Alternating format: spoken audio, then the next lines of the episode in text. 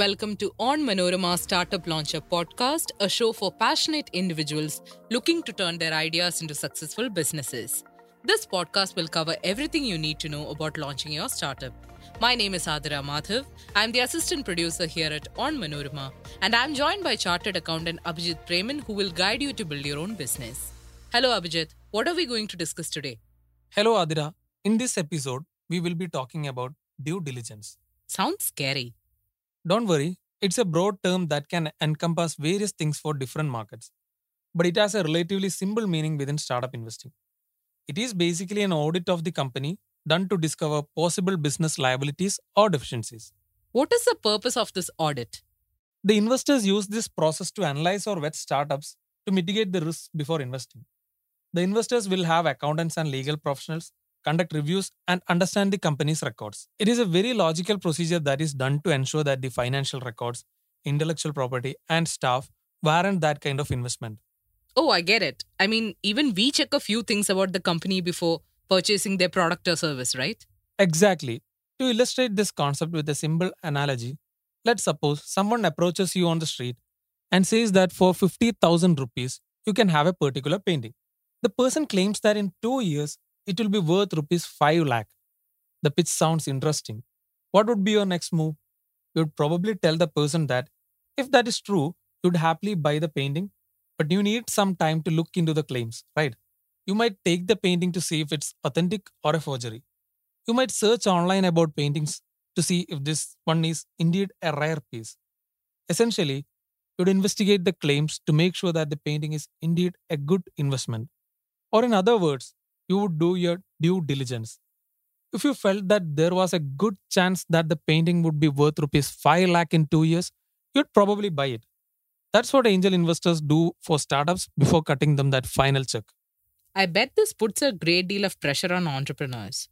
It can seem like a scary process for startups. After all, you want to make the investor comfortable enough to follow through and write that check. Let me give you my perspective on due diligence and some of the key factors of due diligence for you to focus on so that the business will be smooth as possible. What you have to remember is that every angel investor has their own process for completing due diligence of a startup. But there are some basics you can focus on to get ready. So, what do these investors ask for during the due diligence process? There is no hard set of questions or requirements because due diligence is not governed by any law. But there are few major areas they would look into like financials, intellectual property, corporate and statutory documents, information on any outstanding litigation, revenue streams, business model and projections, cap table, founders, and employees. Since we are discussing due diligence in detail, let us go through these areas a bit. Firstly, financials. Why is it important? Well, every investor will want to see your historical financial records. So be prepared to send over your balance sheet, income statement, cash flow statements, general ledger, and other pertinent financial documents. The investor will want to make sure that your business isn't drowning in debt or have some other anomalies that would make it a bad investment. What about intellectual property? Patent information, trademarks, and copyrights are vital for showing that your company can sell the products you pitched. If you haven't filed for patents or registered trademarks, you might want to do so before approaching an investor to show that you are serious about protecting your company's intellectual rights. Moreover, these IPs are unique and no others can copy them from you. This brings more value to your company. And why are corporate and statutory documents important? Before investing in your company, any investor will want to be sure that it has the right legal structure and is up to date with all registrations, articles of association, memorandum of association, MCA documents, incorporation or registration documents, other material agreements, income tax statements, GST or customs forms, TDS returns, ESI, EPF, etc. are vital. And what about the information on outstanding litigation? Well, if your company is or was involved in any lawsuits, you will invariably have to produce documentation about them, including their potential outcomes. Interesting. And next is revenue streams. Right. As part of the due diligence process, expect investors to dive deeper into your key revenue streams. They will want to know various metrics like your year on year sales or revenue, annual recurring revenue, churn rate, cost per acquisition, and so on. For example, if they discover that the business has 1 million subscribers only because of a free one year trial and huge marketing, that's not a stable revenue stream. On the other hand, if the due diligence reveals 1 lakh customers are paying rupees 100 a month with a low churn rate, that's a business that will pique their interest. And if your business is still very much in the proof of concept phase, then they might want your potential revenue streams and how your company can grow. Why are business models and projections important? See, you'll have likely discussed your business models and forecasts in meetings before the due diligence stage of the investment process, that is a pitching stage. However, during due diligence, the investor will deep dive into this topic and ensure that those forecasts and models are accurate and have a high chance of happening. They will also evaluate your overall business model and market to ensure that it puts your company on the path to success. The next important area you mentioned was the cap table. What does it entail? So, cap table is basically the short form of capitalization table. So, a capitalization table is a table providing an analysis of a company's percentages of ownership, equity dilution, and value of equity in each round of investment by founders, investors, and other owners. An angel investor will want to analyze your capitalization table to make sure that it's not too diluted already.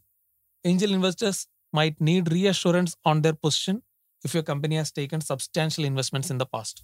And the final area you mentioned was founders and employees. Of course, no company can be trusted without checking its founders and employees. 100%.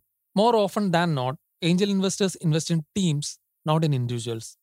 They'll want to know more about the team to ensure that it has the talent necessary to execute and deliver high quality products. Angel investors want to see a team with diverse skills ranging from product development to sales to marketing. Abhijith, I do understand why these concepts could be important for investors. But what if a new entrepreneur doesn't meet some of these criteria? One doesn't have to worry about that. Every startup asks for angel investment at a different level or time within the life of their startup. Some get investors when they already have customers spending real money, others when they are still working on a proof of concept. Assuming you represented your company accurately as part of the investment pitch, due diligence for startups isn't particularly challenging. That's good to hear. But even if it all works out, how long does the process of due diligence take? Due diligence is typically a lengthy process. However, it can range from a few days to a few weeks, depending on the amount of work involved and how thorough the investors want to be. As I said before, due diligence is not governed by any law. It is simply a step taken by the investor to reduce the risk of making an uninformed decision. And what happens if anything submitted to the investors has a potential financial liability? In that case, there are substantial legal ramifications for misrepresenting your business during this process. Investors can explicitly write contracts providing for warranties and legal recourse for misrepresentation. These provisions make it possible to sue if the materials provided while conducting the DD for the startup prove to be false. Listeners, just remember this. It is often better to underpromise and overdeliver than the other way around. That is so true. Anyway, thank you, Abhijith. That was very informative. Listeners, if you have any questions regarding the matters discussed on this podcast, tweet us using hashtag startup launcher. So, Abhijith, what are we going to discuss in the next episode? In the next episode, we'll be actually talking more about IPOs.